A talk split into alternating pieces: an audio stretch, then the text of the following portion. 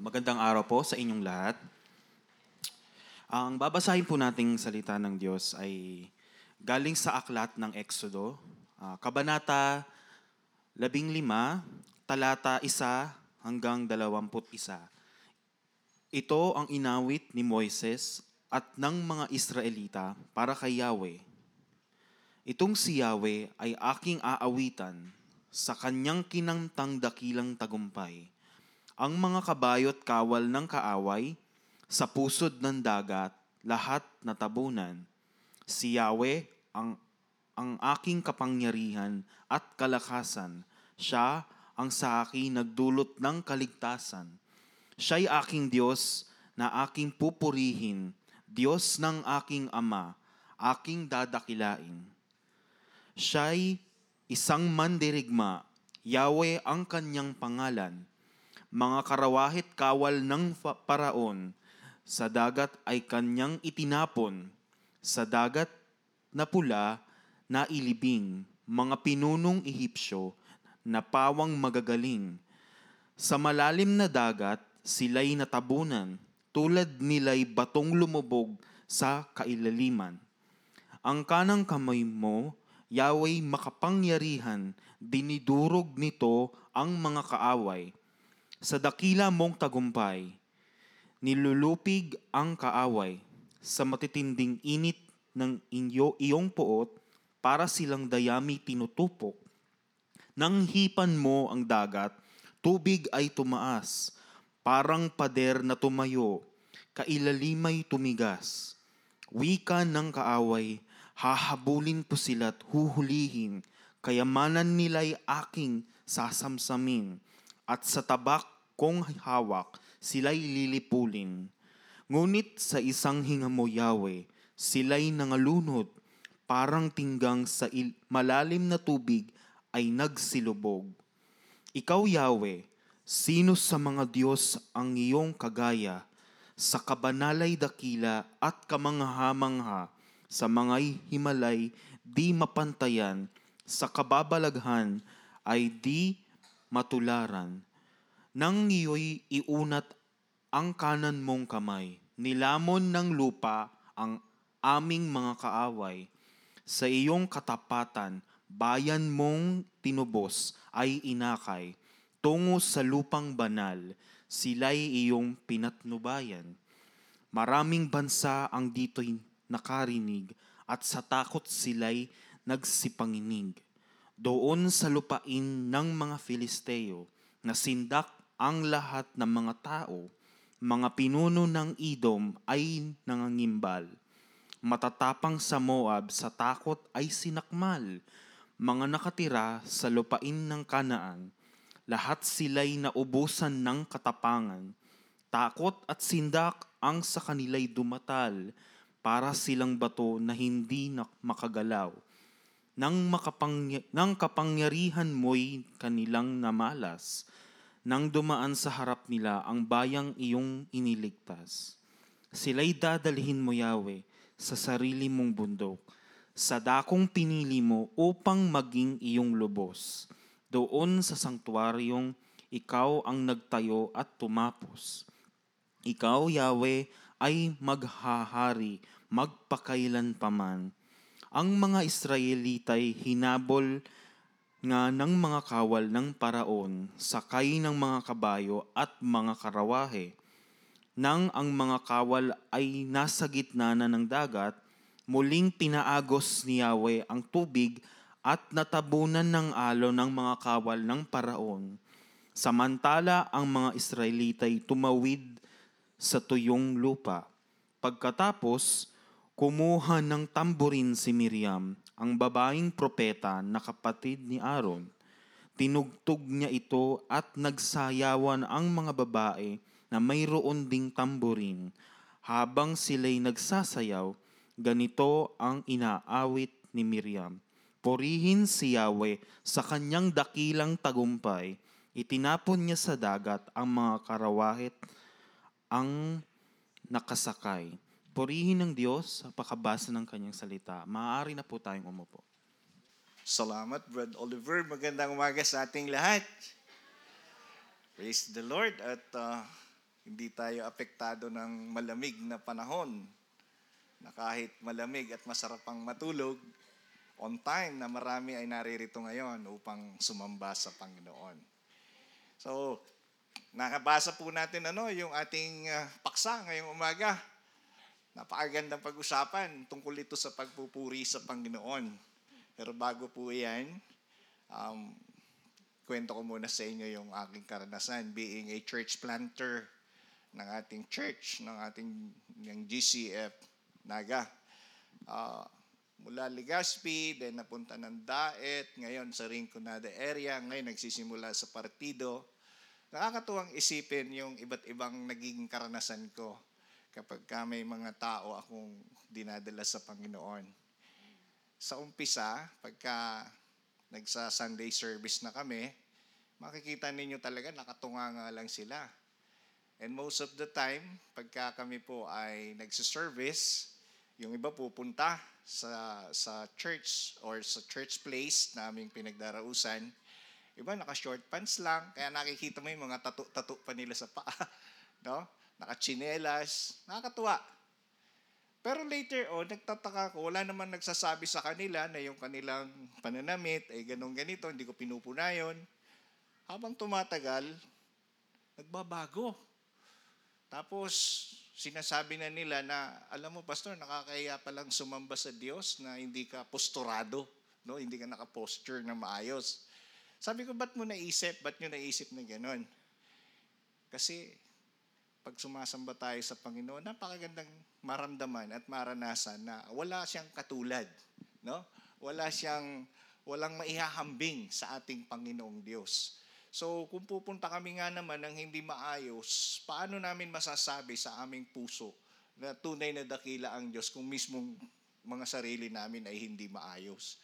So, nakakatawang isipin na yung mga tao na dating hindi kilala ang Diyos, mga taong hindi pala samba, mga taong ah, ah, parang ewan lang yung kanilang pagkaunawa sa Diyos, pero later on, pagka nakaunawa at nagkaroon ng relasyon sa Panginoon, ay natututunan ang tunay na diwa ng pagsimba o ng pagsamba. Tayo ba na, sa mga naririto ngayon, tayo ba ganoon din ang ating uh, saloobin sa ating puso? Na tunay ba ang ating pagsamba sa Panginoon? Mukhang lungkot nyo mag-amen, ano? Mamaya matutuwa na kayo. Naalala ko si Pastor Rico nung araw eh, pagka, pagka yun ay uh, nag-lead ng worship, no? Uh, tapos nakita nun na hindi makapalakpak yung congregation, hindi makapagtaas ng kamay. Sasabihin nun, may mga body odor ba kayo? Di ba kayo naligo? Nakakatuwa. Pero isang expression lamang po iyon. Hindi po natin pakikialaman kung ano yung postura mo o kung ano kung paano ka sumamba. Ang mahalaga ngayon, pag-uusapan natin kung bakit mahalaga ang tunay na pagsamba sa Panginoon. Pwede po ba tayong manalangin ng saglit? At tayo pong lahat ay yumuko. Ama naming Diyos, kami po ngayon ay lumalapit sa inyo at dumadalangin ng karunungan. Inaasahan po namin, Ama, na maging sa mga salita mong ito, ang magiging diwa nito, ay ang aming pagkakilala sa inyo ng lubusan upang ikay aming masamba ng walang anumang balakid. Patuloy na sasambahin at luluwalhatiin namin, Panginoon, ang karangalan at ang kaluwalhatian mo. Kaya't patuloy nawa na maranasan namin ang inyong gabay sa pamamagitan ng inyong banal na Espiritu. At ako po'y alipin mo lamang, Ama, na nais mong gamitin upang ipahayag ang lahat ng mga katotohanan ito sa bawat isa. Maraming salamat po, Ama. Ito po ang aming dalangin sa ngalan po ng Panginoong Jesus. Amen. So last Sunday, nakita natin kung paano kumilos ang Diyos sa pakikipaglaban. Walang katulad, no?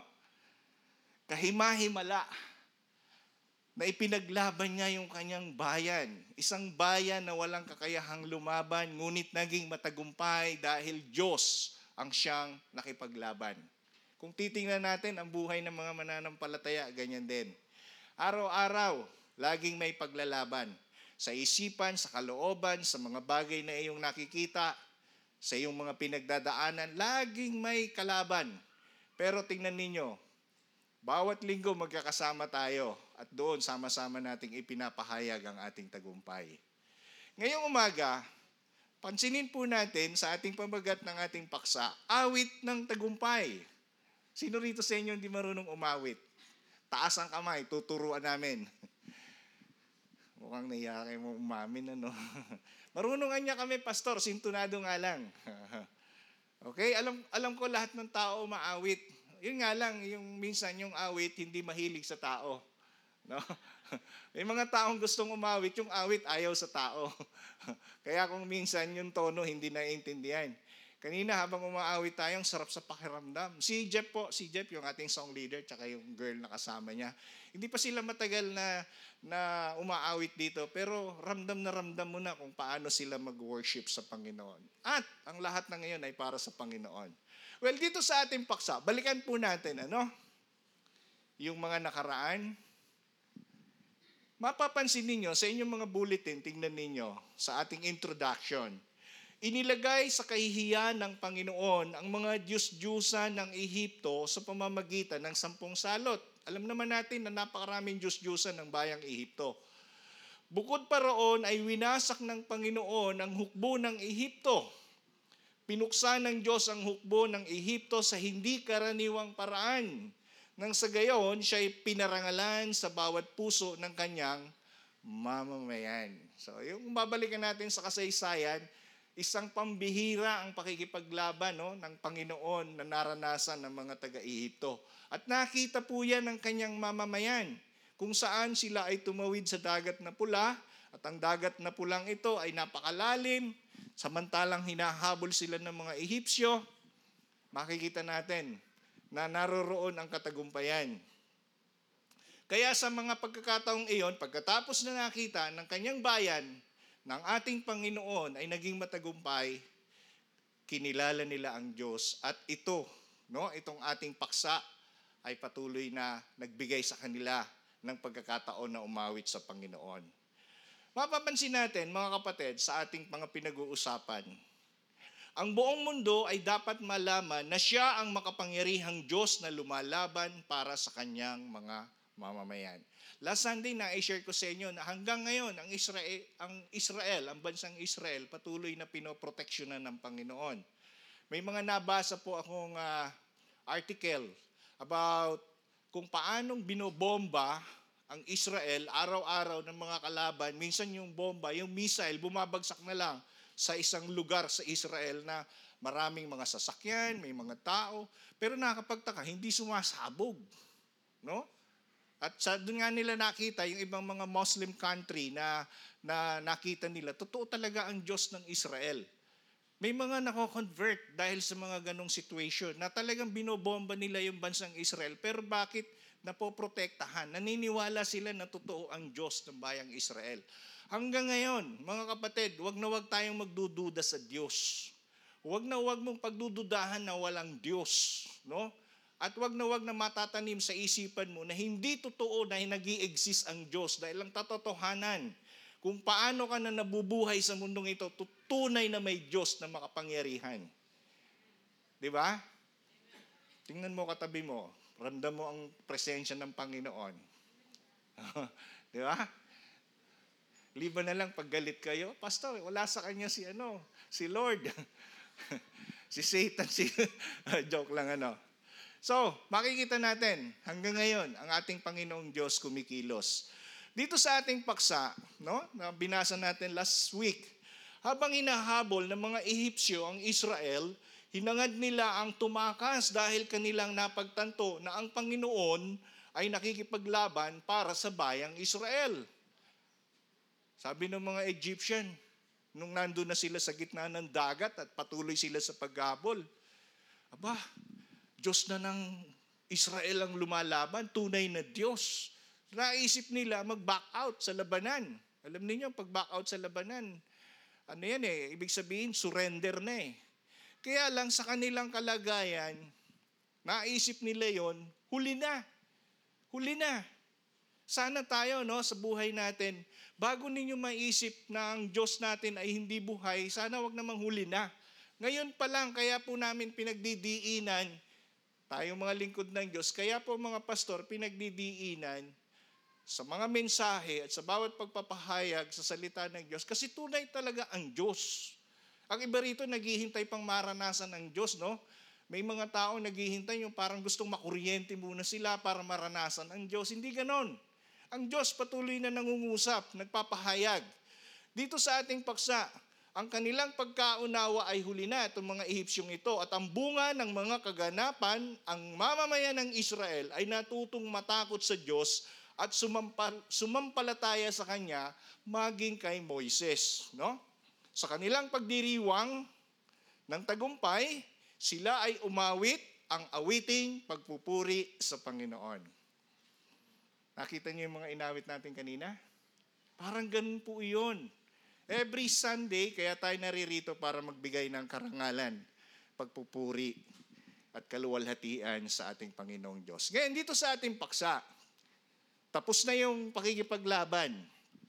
Nandito na sila sa isang lugar kung saan nasa magandang katayuan na naman sila, ang bayang, bayang Israel. Pansinin natin, ano-anong aral ang makikita natin habang sila ay nagpupuri sa Panginoon. Unang-una, kita natin dyan. Ang Israel ay nagpuri sa Panginoon sa himig ng isang awit. No? Parang ganito yan eh, na kung ano yung nararamdaman mo sa kalooban mo, nasasabi mo in your own expression. Parang pagkabaga may isang binata na nagmamahal, yung sobrang pagmamahal niya sa kanyang sinisintang pururot, ay sa sinisinta niyang ah, babae, sinasabi niya, no? Yung kanyang nararamdaman. Dito, ang kaganapan sa pakikipaglaban ay nakapaloob sa isang awit. Ang mga kabayo, kawal ng kaaway, sa pusod ng dagat, ang lahat na tabunan, mababasa natin yan sa verse 1. And then sa verse 2, ipinahayag ng mamamayan ng Diyos na siya ang kanilang lakas at awit. At sa verse 3, ang Diyos ang siyang mandirigma na kanilang natukoy. Well, para mas maintindihan natin ito, kapatid, pakilabas nga yung verse 2 and 3. Tingnan natin ito, no? Ito yung sa pamamagitan. Hindi ko alam kung paano nila tinotono ito, pero makikita natin bakit nakagawa sila ng isang awit. Ano-ano yung mga dahilan? Unang-una, mapapansin natin, sabi nila, si Yahweh, ang aking kapangyarihan at kalakasan. So mayroong pagkiklaim o kaya ay mayroong pagkilala na ang ating Diyos, ang siyang kapangyarihan nila at kalakasan, hindi sinabi ng bayang Israel na sa sarili nilang karunungan o sa sarili nilang lakas sila nagtagumpay. Tapos sabi nila, sa pagkilala nila sa Diyos, siya ang sa akin nagdulot ng kaligtasan. Parang katulad din natin, no, na iniligtas tayo ng Panginoon. Iniligtas tayo ng Panginoong Heso Kristo sa ating mga kasalanan. Hello, masaya ba kayo? Ibig sabihin, alam nila yan. Tapos, sabi nila, siya'y aking Diyos na aking pupurihin. Nakita nyo? Kaya ang isang tao na mayroong kaugnayan, mayroong relasyon sa Diyos, ang tao na patuloy na nagtitiwala sa Diyos, nakakagawa ng isang awit na nagpupuri sa ating Panginoon. Hindi naman literal na magagaling tayong gumawa ng, ng mga awitin. Pero ang ibig sabihin ng pag-awit sa Panginoon, ito yung nararamdaman ng iyong kalooban na siyang ipinapahayag mo sapagkat kilala mo ang iyong Diyos na patuloy na kumakalinga sa iyong buhay. Tama po? Kaya, kaya nga kung minsan parang, Pastor, bakit ganun? Hindi ko maramdaman ng Diyos. Hello! Ang Diyos hindi nagbabago. Hindi siya kailangan nakadepende sa nararamdaman mo. Basta ang alam mo, ang Diyos sumasa iyo dahil yan ang pangako niya sa iyo. Kaya makikita natin, no, very personal. Sabi diyan, siya ay akin. Akin. Ibig sabihin, ang taong nakakagawa ng mga awitin sa Panginoon, katulad ng bayang Israel, ay inaangkin nila na ang Panginoon ay taglay ng kanilang buhay. No? Hindi naman po pagiging makasarili yan, ano? Kundi yan po ay nararanasan at nararamdaman ng bawat tao na kilala ang kanyang Panginoon. Kaya pagdating sa verse 3, tingnan natin ito. Sabi nila, siya'y isang mandirigma. Yahweh ang kanyang pangalan. Ano ang sabi ng Panginoon sa bayang Israel? Pupuksain ko ang Ehipsyo ng sa gayon, mahahayag sa lahat ng mga bansa o sa lahat sa buong mundo ang aking pangalan. At nangyari ang nais ng Panginoon sa pamamagitan ng awit na nalikha ng kanyang bayan. Malinaw po? Kaya tayo maawit sa Panginoon. Mga kapatid, sa church natin, hindi masama magtaas ng kamay, pumalakpak sa Diyos, sumayaw. Huwag ka nga lang tumambling, no? Baka mabalihan ka dyan. Ang mahalaga, ang mahalaga, naririto tayo para sa iisang layunin ang magbigay ng karangalan at kaluwalhatian sa Diyos. Eh, Pastor, wala bang kaluwalhatian ng Diyos? Meron. Meron. Pero mas lalong naha-highlight ang kaluwalhatian ng Diyos, mas lalong tumitingkad ang karangalan at ang mga gawa ng Diyos kung may mga anak niya na nagpupuri at nagpapasalamat sa Kanya. Kaya nga tayo binigyan ng Diyos ng mga isipan, binigyan tayo ng mga mata, binigyan tayo ng mga bibig, binigyan tayo ng mga tenga, binigyan ka ng pakiramdam para maunawaan mo may tunay na Diyos na dapat nating hinahandugan ng ating buhay. Kaya mapapansin natin dito, sa kanilang mga sinabi, ang mga gawa ng Diyos ay nahahayag sa mga inaawit ng kanyang mamamayan. Amen? Sana po dito sa atin sa church, ang maging sentro, ang ipinapahayag po natin ang Diyos, hindi yung pastor, hindi yung song leader. Oo, magagaling ang ating mga song leader. Oo, magagaling ang ating mga instrumentalist. Magaganda yung kanilang mga gamit. Pero hindi po yan ang sukdulan. Kaya po yan, meron tayong song leader, may backup singer, may mga instrumentalist. Lahat pong yan ay naririyan para magamit natin sa pagpupuri sa Panginoon. Amen? Kaya yung minsan yung ibang hirap magpalakpak. Pero pag dumating yung sikat na artistang hinahangaan na Koreano, eh, sisigaw pa eh, no? Tapos hindi na makatulog. Ay, nakaka-excite, darating si Gano. Bumili na niya ako ng ticket, eh yung concert sa isang taon pa. Grabe, no? Eh tayo, linggo-linggo, oh. Napakaganda pa ng ating lugar, malamig, masarap mag-worship sa Panginoon. Yung iba natutulog habang nagwo-worship. Yung iba nagsiselfone. Yung iba walang pakialam. Ah, mamaya na lang ako papasok. Nag-worship pa sila. Mamaya na lang pag preaching ni pastor para diretso tulog. Grabe, no? Naging parang sleeping tablet yung preaching ni pastor. Well, mga kapatid, pag totoo ang Diyos sa puso mo, hindi nito kayang pigilan ang pagbigkas ng mga mabubuting gawa ng Diyos. Amen? Kaya tayo sumasamba, hindi dahil sa ginawa natin, kundi sa mga gawa ng Diyos. Hello, Monday to Sunday, ilang beses gumawa ang Diyos sa buhay mo? Three times a day lang ba? Dahil kumain ka ng umaga, ng tanghalian at hapunan. Minsan po, habang nagdadrive ako, hindi pa ako mananampalataya, ang daming mga pagkakataon na nasabi kong pinipreserve ng Panginoon ang buhay ko, kahit hindi pa ako mananampalataya that time. Bakit? Kasi darating sa panahon na ako'y magpupuri sa Kanya. Darating sa panahon na ang buhay ko ibibigay ko sa Kanya. Darating ang panahon na ako'y maglilingkod sa Diyos. Kapatid, naiisip mo ba kung anong layunin mo sa buhay, kung bakit kayo pinanganak sa mundong ito? Hello? Alam nyo ba yon?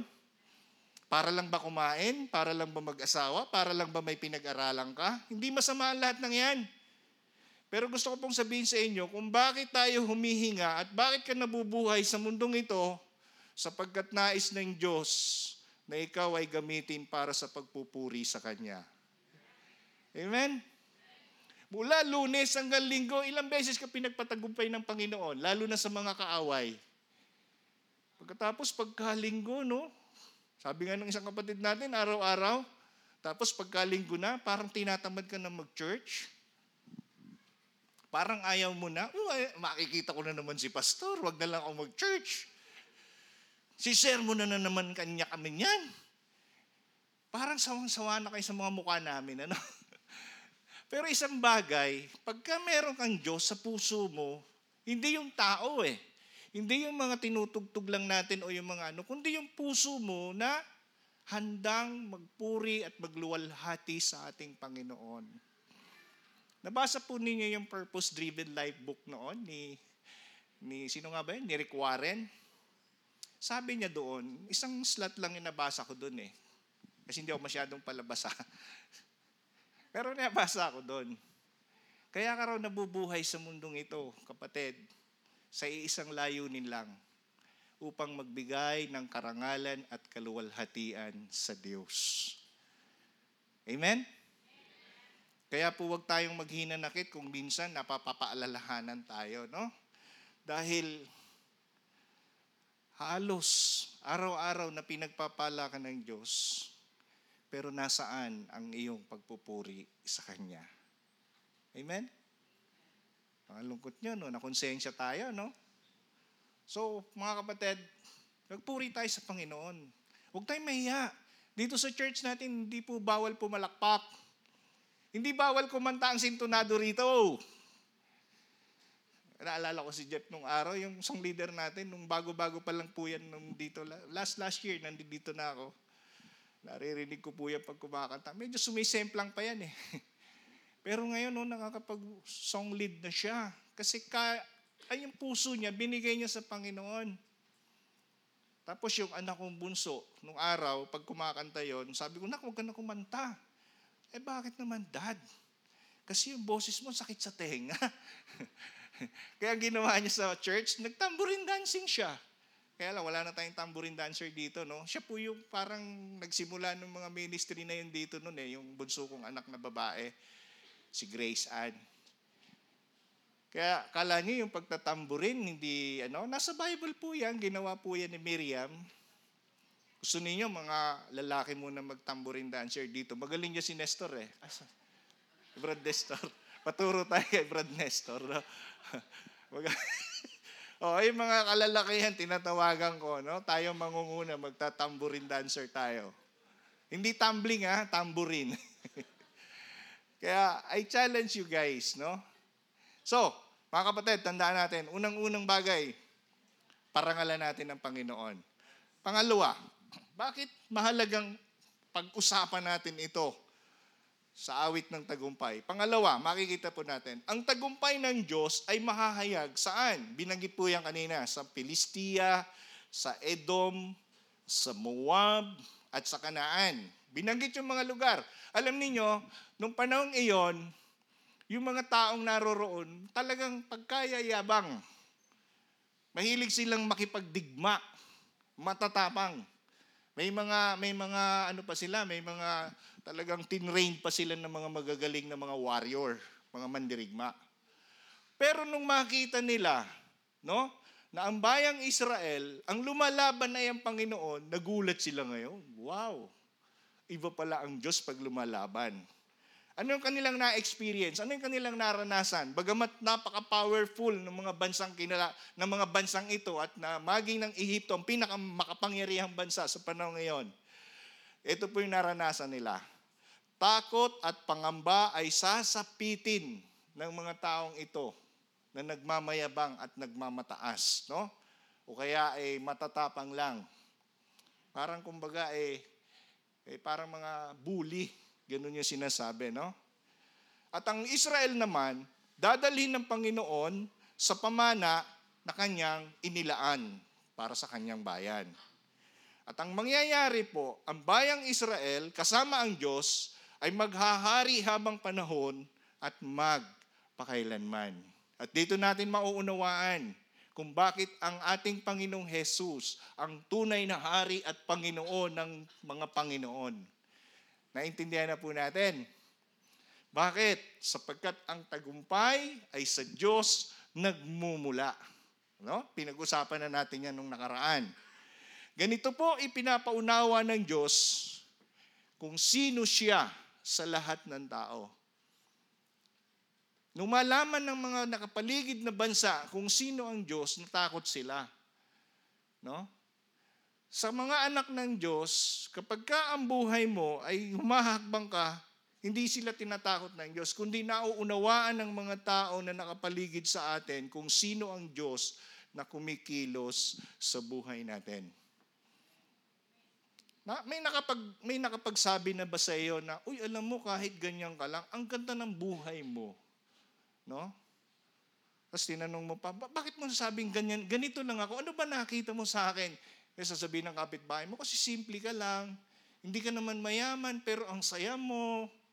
Uh, napakasimple ng buhay mo, hindi ka masyado nag-iisip, lagi ka lang nagpe-praise the Lord, kumakanta at umaawit sa Panginoon. May nakapagsabi na ba sa inyo ng ganon? Mukhang tatlo lang ang nakapagsabi sa inyo. mukha, mukha nga. alam nyo, alam nyo, kahit hindi ninyo sabihin, ako naniniwala ako, pagka nakita sa iyo ang presensya ng Diyos at nararamdaman ito ng mga taong nakapaligid sa iyo, hindi mahirap na makaunawa sila at makakilala sa Panginoon. Tama po? Kasi saan ka nakakita ng mga anak ng Diyos, no? Na kahit bumagyo, na kahit umuulan, tama ba yon? Hindi kayang pigilan ng mga bagyo at ulan ang pagpunta sa church para magpuri sa Panginoon na kahit pagkalayo-layo ng lugar mo, may mga kapatid po tayo from GCF Antipolo. Kita nyo na, galing pa sila ng GCF Antipolo, naririto ngayon. Pero tumutuloy po sila sa pili. Kami pong tatlo, tataga Iriga, early morning, gumigising, pupunta rito para lang mag-worship sa Panginoon.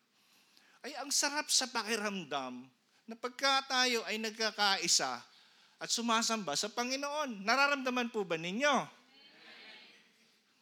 Sana po ganun ang ating pakiramdam, hindi lamang linggo, kundi araw-araw na ginawa ng Diyos sa paggising pa lang natin, hangarin na po natin ang makapagbigay ng kaluwalhatian sa Panginoon. Sapagkat, gusto ko pong sabihin sa inyong lahat, katulad ng bayang Israel na hindi naman po sila dinisenyo para makipagdigma, pero nakita ang tagumpay sa pamamagitan ng ating Panginoon. Ganoon din po tayo. Hindi tayo dinisenyo ng Diyos ngayon para makipag-compete sa mga taong walang pananampalataya sa Diyos, para makipag-argumento sa mga mali nilang paniniwala. Ang dinisenyo sa atin ng Diyos, walang iba, kundi ang presensya mismo ng kanyang anak na si Kristo. Tama po? Na kapag ka nakikita sa buhay natin si Kristo, hindi ka man magsalita, yung mga taong iyan na-attract na sumama sa iyo sapagkat naniniwala sila na ang ating Diyos ay tunay na buhay at makapangyarihan. At sapat na ang tao ay makilala ang Diyos upang siya ay sumamba at magpuri sa Kanya. Ang hirap lang kasi ang daming mga Kristiyano ngayon. Bakit? Nawawala sa gawain at nawawala sa paglilingkod sa Diyos, nawawala sa pagsasamba sa Panginoon. Kasi iba ang tinitignan. Iba ang nakikita. Kanina nga po habang nagda-drive kami, sabi ko dito sa dalawang kasama ko, alam mo, ang daming mga ba, ang daming mga bagay na pwedeng umakay sa ating isipan, sa ating damdamin para ma-divert tayo sa anot anong bagay. Pero kung ang iyong puso nakasentro sa Panginoon, walang sino man ang makakaagaw niyan sa ating Walang sino man ang makakapag-alis ng kagalakan mo sa Panginoon. Walang sino man ang makakatalo sa iyo at makapagbibigay sa iyo ng kalungkutan kapag ka naririyan ng iyong Panginoon. Amen? Amen? Kaya nga madalas kong sabihin sa inyo, iwanan ka na ng lahat. No? Pero ang Diyos natin kahit kailan hindi tayo iniiwan. Kaya sapat na ang ating Diyos ay purihin at luwalhatiin. Kahit sa panahon pa ng ating mga pagkabagabag sa buhay. Kahit sa gitna ng ating mga problema. Nakakagulat nga yung isang awit eh. Kahit walang pera, di ba't laging masaya? Sino rito sa inyo ang ganun? Kahit wala siyang pera, laging masaya. Natural, bubusangot ka. Wala ka ba naman pera eh? Anong, anong buhay mo? Puro utang para magkapera. Hindi ganun ang buhay. Ito bang ibig kong sabihin? Pag ang presensya ng Diyos, hindi na pera ang batayan ng ating kagalakan sa ating buhay. Tama? May pera o wala, pero ako'y naniniwala, pag nasa sa iyo ang presensya ng Diyos, hindi kanya pagkukulangin.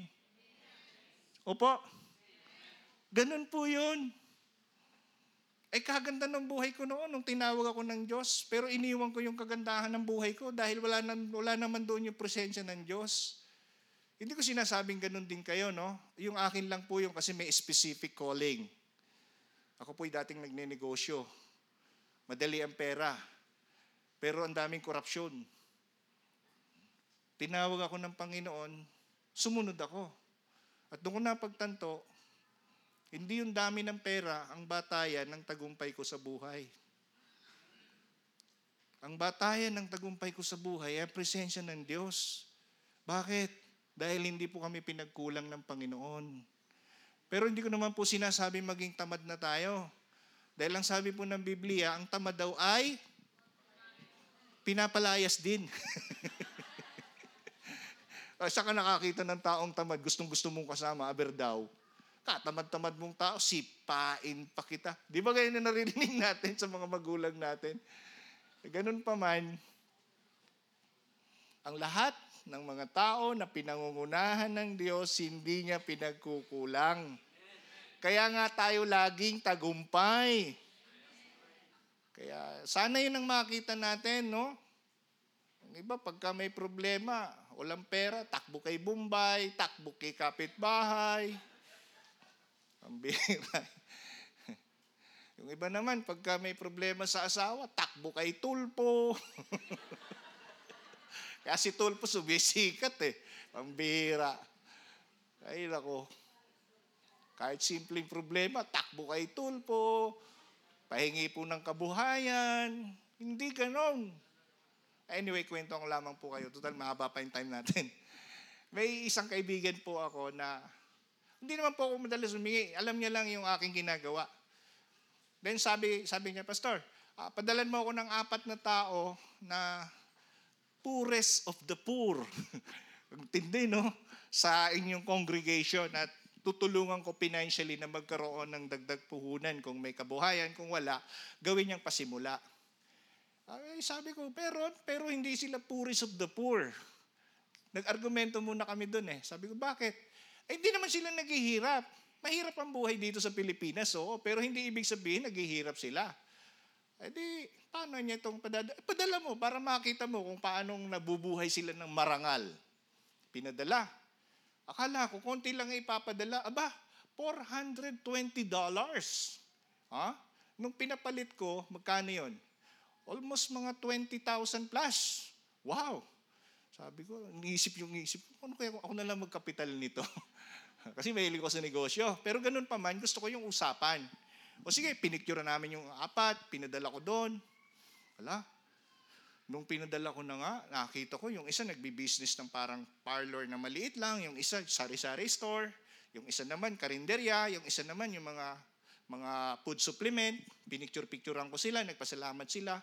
Nung pinadala ko doon, tuwan-tuwa. Sabi niya, alam mo, Pastor, pag kaya na napalago nila, yung 5,150, pag napalago, napalago nila, within two months, padadalang ko pa sila ng premyo. Kita nyo kung paano nagbi-bless ang Lord?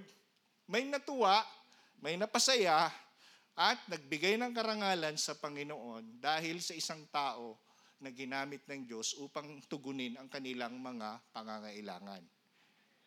Ginusto ko ba yon? Hindi po. Diyos ang may kagustuhan noon at naniniwala ako kung ano ang mabuti para sa ating lahat, yun ang gagawin ng Diyos sapagkat kailangan mo iyon. Amen? Kaya mga kapatid, kung may problema kayo, tandaan nyo to. Pag nasa Diyos ka, lagi kang tagumpay. Panghawakan mo na po yan. Okay?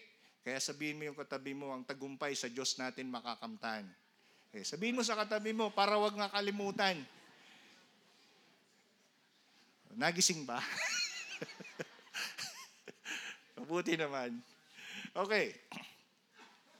Isang bagay pa pala, no? Alam nyo ba na ang Pilipinas ay sagana sa mga Diyos-Diyusan, parang Egyptian, no? Subalit sa pamamagitan ng mga katulad natin, tayo yung mga lingkod ng Diyos, mababatid ng mga sumasamba sa Diyos-Diyusan kung sino ang ating tunay na Diyos. Amen? Kaya huwag kayong magko-compromise. Ibig sabihin, kung sila sumasamba sa Diyos-Diyusan, huwag kayong makikiargumento no, or makikipag-compromise. Ibig sabihin nito, sa pamamagitan mo ng buhay mo kay Kristo at sa pamamagitan ng kanyang salita, may pauunawa natin sa mga taong ito kung sino ang ating tunay na Panginoon. Amen? So, yan lang yan ha. Kailangan maunawaan lang ng tao na kailangan niya magsisi sa kanyang kasalanan At pagkatapos, iwan niya yung kanyang pagkakamali, pagkakasala, at mamuhay siya ng may pananampalataya lamang kay Kristo. Sapat yan para ang tao ay pagpalain ng Panginoon. Amen? Pangatlo, paano kaya sumayaw si Miriam? Ano? Hindi ko alam eh. May tamborin eh. Sabi niya, ang pagsasayaw ni Miriam. Si Miriam ay isang propetisa. A prophetess sa English. Propeta rin ito. Ibig sabihin ng propeta, noong unang panahon, ay nagpapahayag ng salita ng Diyos. So may mga babae ring tinawag para maging propeta. Ang tawag sa kanila ay propetisa or prophetess sa English. Kasama ang mga kababaihan, sila ay sumayaw ng may tamburin. Na-imagine ko talaga dapat balik natin yung ministry na yun eh. Total, nandyan naman si Brad Nestor na marunong magturo eh. Ready daw yung mga elders. Samahan pa ng mga pastor. pastor Labios, kasa. Kita niya. marunong, marunong. Ah, yung mga lalaki rito, tinatawagan ko para sa susunod, yung mga babae, no? Yung mga babae, ma-challenge. Kung yung mga lalaki nga sumasayaw, tayo pa. Ha? Challenge po yan, ha? Ngayon, dito sa ating paksa, tinugon nila ang saliw ng awitin ng Israel. Napakaganda, no? May kumakanta, may nagtatamborin, dancing para sa Panginoon. And then sabi nga ni Miriam, habang sila ay sumasayaw, purihin si Yahweh sa kanyang dakilang tagumpay. Sino ang pinupuri? Ang ating Panginoong Diyos, si Yahweh. No? Siya ang pinupuri, siya ang niluluwalhati. Bakit? Pansinin ninyo ang kanyang sinabi. Itinapon niya sa dagat ang mga karwaheng ang nakasakay. Na anong nasa isipan niya? Na walang ibang makapangyarihan kundi ang ating Panginoong Diyos. Kaya nasa Diyos ang pagpupuri. Sa madaling salita, ang pagsasayaw sa saliw ng awitin ng pagsamba sa Diyos ay mabuti. Tama? Yung iba sumba ng sumba eh, sumba, sumba, sumba. No? Kaso sumba nagmukha ng zombie. Hindi naman masama magsumba kasi yung iba naman nagsusumba, sige, makasali lang, no? O exercise daw yun, pawis na pawis. Uy, yan yan, nabawasan ako ng ano, ha, ng cholesterol, no? 15 pounds na cholesterol ang natanggal sa akin. Pero pag uwi sa bahay, 30 pounds yung kinakain. oh, di ba? Nagmumukha zombie. Pasintabi po sa mga nagsusumba, no? Pag seryoso kayong sumasayaw, seryosohin nyo na. Pa- Kung gusto ninyo magpaliit, magpaliit talaga. Huwag nang nadagdagan ng mas maraming kolesterol. Well, balik tayo dito sa ating paksa. Ito pong ginawa nila ay mabuti sa mata ng Diyos. Alam nyo ba yon? Nang ibig sabihin, kaya nga tayo binigyan ng Diyos ng karunungan, ng katawan, ng kung ano-anong mga bagay na meron ka ngayon. Kaya ka gwapo at maganda, tingnan mo katabi mo. Di ba? Yung iba ayaw lumingon eh. Obvious kasi nahihiya. Baka magulat ako. Kaya tayo may mga ganyang pangangatawan. Alam niyo kung bakit? Kasi hindi masama sa Diyos ang sumayaw. Alam niyo ba si Pastor Ed, hindi marunong sumayaw, nag-aral sumayaw para lang maisayaw yung kanyang asawa at kung sino yung gusto magpaturong sumayaw. Ako wag niyo na po akong pilitin dito talagang sabi ko nga sa inyo, kung yung awit may pinipili lang, yung pagsayaw ganun din. Pareho daw kaliwa yung pa ako, kaya nung minsan sumayaw ako, talaga na nasuka yung mga kasama ko. Naduduwal. But anyway, ang pagsayaw ay mabuti. Lalo na kung ginagawa natin alang-alang sa Panginoon. Amen? Kaya po mga kapatid, kung tayo nag-worship dito, huwag naman tayo magmasyadong mahiyain. Total, tayo-tayo lang naman dito. Pahiya ka pa ba sa kapatid mo? Kilala mo na yan. Kaya nga sabi ko, tingnan mo katabi mo. No? At least kilala mo kung pagtatawanan ka niyan. kung tinawanan ka, buti nga, tiwanan ka, hindi ka iniyakan. o kaya, kapatid, huwag ka na sumayaw, pautang na lang. At least hindi ka inutangan. Ang ibig kong sabihin, mga kapatid, kung tayo nag-worship sa Panginoon, kalimutan natin ang mga bagay-bagay. Tignan natin kung ano ang Diyos, kung sino siya. Eh, yung iba rito nagsasamba sa Diyos. Ang, kin- ang nasa isipan, yung mga problema, yung mga kapitbahay na hindi mapatawad. No, hindi ko niya mapatawad yung kapitbahay ko. Kahit nandito niya ako sa church, naalala ko siya. Kaya paglabas, ganun pa rin ang buka. Yung iba nandito, nagsasamba sa Panginoon, ang iniisip yung gabundok na labahin sa bahay. Kaya iniisip, puro libag. Di ba? Nakakatakot kaya yun na ah, maharap ka sa Diyos, alam ng Diyos yung puso mo na hindi naman pala nakasentro sa Kanya. May sinabi po ang Panginoon, no? Yung mga pagpupuri, sabi ng Panginoong Jesus sa panahon niya noon, yung mga pagpupuri ninyo, yung mga pag-worship ninyong ganyan, abay, nagbabalat kayo lang kayo. Nagkukunwari. Ang gusto ng Panginoon, deep inside, in your heart, kilala mo siya na sinasamba mo siya ng totoo. Amen? Noon nga hindi pa natin kilala ang Diyos at wala pa tayong personal sa Kanya, pag sinabi ng pare, luhod, luhod ka rin naman. Tapos hindi naman totoong Diyos yung niluluhudan mo. Eh ngayon kilala natin ang tunay na Diyos, ngayon ka pa ba mahihiya sa Kanya? Nasa puso mo na siya, ngayon ka pa ba naman mag-iisip na hindi mo siya kailangan sambahin? Kailangan mo pa ba siyang ipagpalit? Samantalang nandiyan dyan na nga, nandiyan dyan na nga siya sa buhay natin. Amen? Please, mga kapatid, pag tayo sumasamba sa Panginoon, huwag na tayong nalilate. No? Pag sumasamba tayo sa Panginoon, isipin natin at sa puso natin na siya ang maging sentro ng ating lahat ng ginagawa. Kailan ka sasamba sa Panginoon? Pagpantay na ang paa mo, sa birdaw, makasayaw ka pa kaya ng ganon. Sa langit siguro, kaya lang, hindi ko alam kung paano. Dito pa lang, i-practice na po natin. Amen? Hindi yung sumasamba tayo sa Diyos. Tagal naman. Wala kang masabi. May mga lyrics na nga tayong ginawa dyan, ano? Tapos binigyan ka pa ng isang song leader na katulad ni Jeff at saka ng babaeng kasama niya ang ganda ng pagpapaawit. Ayaw niyo pa rin sumamba. So please, no, next time sa ating pagsamba sa Panginoon, kalimutan ng lahat. Kalimutan ng problema, kalimutan ng labahin, kalimutan ng utang. Lahat tayo sumamba sa Diyos na iisa ang layunin, purihin at luwalhatiin ang ating Panginoon. Tama po? Lesson.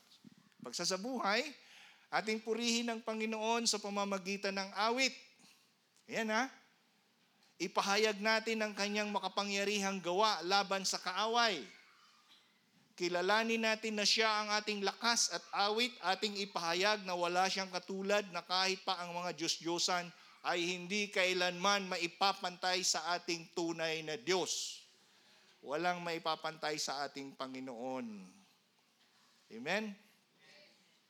Napakaganda nito. Tutulog ka pa lang, tinitira na ng kaaway yung isip mo. Nanonood ka ng TV, biglang may nagsayaw-sayaw doon sa programa ni Willie Revillame. yung maiksing damit, nan, nanlaki yung mata mo. Naglaro sa isip mo. Pero sabi ng Lord, anak, masama yan. Ayaw nga pala, lipat na lang sa ibang channel. Nagtagumpay ka ron. Di ba? Tapos biglang dumating yung problema mo, ay, oo nga pala, may babayaran kaming bill, mapuputulan kami ng kuryente. Tapos nanalangin ka, Lord, ikaw na pong bahala na pam, pambili, pambayad sa kuryente. Tapos pinadalang ka ng Lord, no? Pinadalang ka ng pambili ng, ng kasureko. Yumaman kang bigla. Pagkatapos hindi mo masamba ang Panginoon, ano ka ba naman? Ang daming mga bagay, no? Na araw-araw pinagtatagumpay ka ng Diyos. Yung hindi ka magkasakit. Ang daming taong may sakit. Gusto ninyong mamasyal sa hospital. Oh. Tapos hindi mo masamba ang Diyos. Hello? Kailan pa pag wala ka ng kamay? Ang daming mga bagay na nakikita natin na napakabuti ng Diyos. Ang makita ko lang po kayo, ako'y nagpapasalamat na sa Panginoon dahil kagaganda at kagagawa ninyong tignan. Para ayaw niyo maniwala. eh, totoo naman, kasi mga anak tayo ng Diyos, ano ba naman kayo? Hindi po, hindi po batayan ng itsura dyan. Ang batayan dyan, yung tunay kang sumasamba sa Panginoon. Amen? Pangalawa, ating ipahayag ang ginawa ni Heso Kristo para sa atin sa pamamagitan ng kanyang kamatayan at muling pagkabuhay. Mga kapatid, nabanggit ko nga ito kanina eh. Ito yung bottom line, no? Sukdulan po ito na may isang Panginoon na namatay alang-alang sa iyo, alang-alang sa ating mga makasalanan. Huwag na huwag po natin kakalimutan yan. Kaya kung may problema kayo, ipinaglaban ka na ng Diyos 2,000 years ago. Hindi mo pa ba maunawaan na taglay mo na ang pag-ibig niya sa iyo? Nagtataka ka pa kung bakit hindi ka maibig-ibig ng nanay mo, no? O kaya ng girlfriend mo. Hello? Kung di ka man ibigin ng mundo, ang Panginoon inibig ka na niya. Oh, kaya dapat nating tandaan, kaya nga ang Panginoon namatay.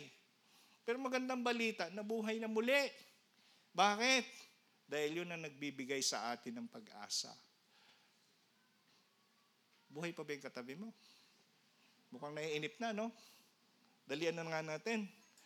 At sa kagandahan ng ating katayuan, mga kapatid, ang kapatawaran ng ating mga kasalanan ay nakalaan sa pamamagitan ng pagsisisi at pananalig sa ating Panginoong Heso Kristo lamang. Nakalaan para sa atin. Nawa ang mabuting balita na ating ipinapahayag at ang ating patotoo ay maitanghal ang kanyang pangalan at sa lahat ng mga bansa. Amen? Kaya wag na wag ninyong kakalimutan, hindi po religion ang pinakamahalaga. Hindi po yung kung sino ka. Ang pinakamahalaga, ang Diyos na tumawag sa iyo upang ikaw ay iligtas sa ating mga kasalanan. Yun ang pinamahalaga. Pangatlo, last thing, tugunin natin ang pagsamba sa Diyos sa pamamagitan ng awit ng pagpupuri, na ang iba ay umaawit, maaring sumayaw, siya ay ating sinasamba dahil siya ay Panginoon, siya ay ating parangalan, siya ay ating itanghal dahil sa kanyang mga ginawa. Amen? So ngayon, naintindihan na natin kung gaano kahalaga ang pagpupuri sa Diyos. Huwag po ninyong iwawala yung inyong mga ganitong bulletin. Ano, kahit black and white po iyan, mahal din po iyan, kala nyo ba? At gawin ninyong compilation, yung mga outline po natin dito. At lagi ninyong alalahanin na kahit itong mga bagay na ito, tandaan po ninyo, lahat po tayo pinapaalalahanan ng Diyos na minamahal niya. Amen? Tayo pong lahat ay tumayo para pasalamatan ang Panginoon. Ama, napakabuti mo, napakadakila ng inyong mga gawa, sapat ang mga ginawa mo upang ikay aming sambahin at aming luwalhatiin sa aming buhay. Salamat Panginoon sa pagkakataon na ipinagkaloob mo sa amin upang ikaw ay aming masamba. Ang patuloy na awitin namin ang katagumpayan dahil sa iyong mga gawa, hindi dahil sa aming mga sarili. Hindi dahil sa mga karunungan na taglay namin, hindi dahil sa mga biyaya at pagpapala lamang na aming nakakamit sa inyo, kundi dahil ito'y inyong mga gawa. At naniniwala kami na ang layunin mo kung bakit kami ay pinapagtagumpay mo upang ipaunawa namin sa lahat na ang mga gawa mo ay tunay po na katagumpayan. Salamat po sa iyong mga anak na patuloy na nagpupuri at sumasamba at lumuluwalhati sa inyong pangalan. Patuloy ka naming dinadakila, Panginoon. Sa Kanya na makapag-iingat sa inyo upang hindi kayo magkasala at makapaghaharap sa inyo ng walang kapintasan na may malaking kagalakan sa Kanyang kaluwalhatian na sa iisang Diyos na ating tagapagligtas sa pamamagitan ni Heso Kristo ang ating Panginoon. Sa Kanya ang kapurihan, karangalan, kadakilaan at kapangyarihan mula pa noong una, ngayon at magpakailan paman. Amen. Palakpakan natin ng Panginoon.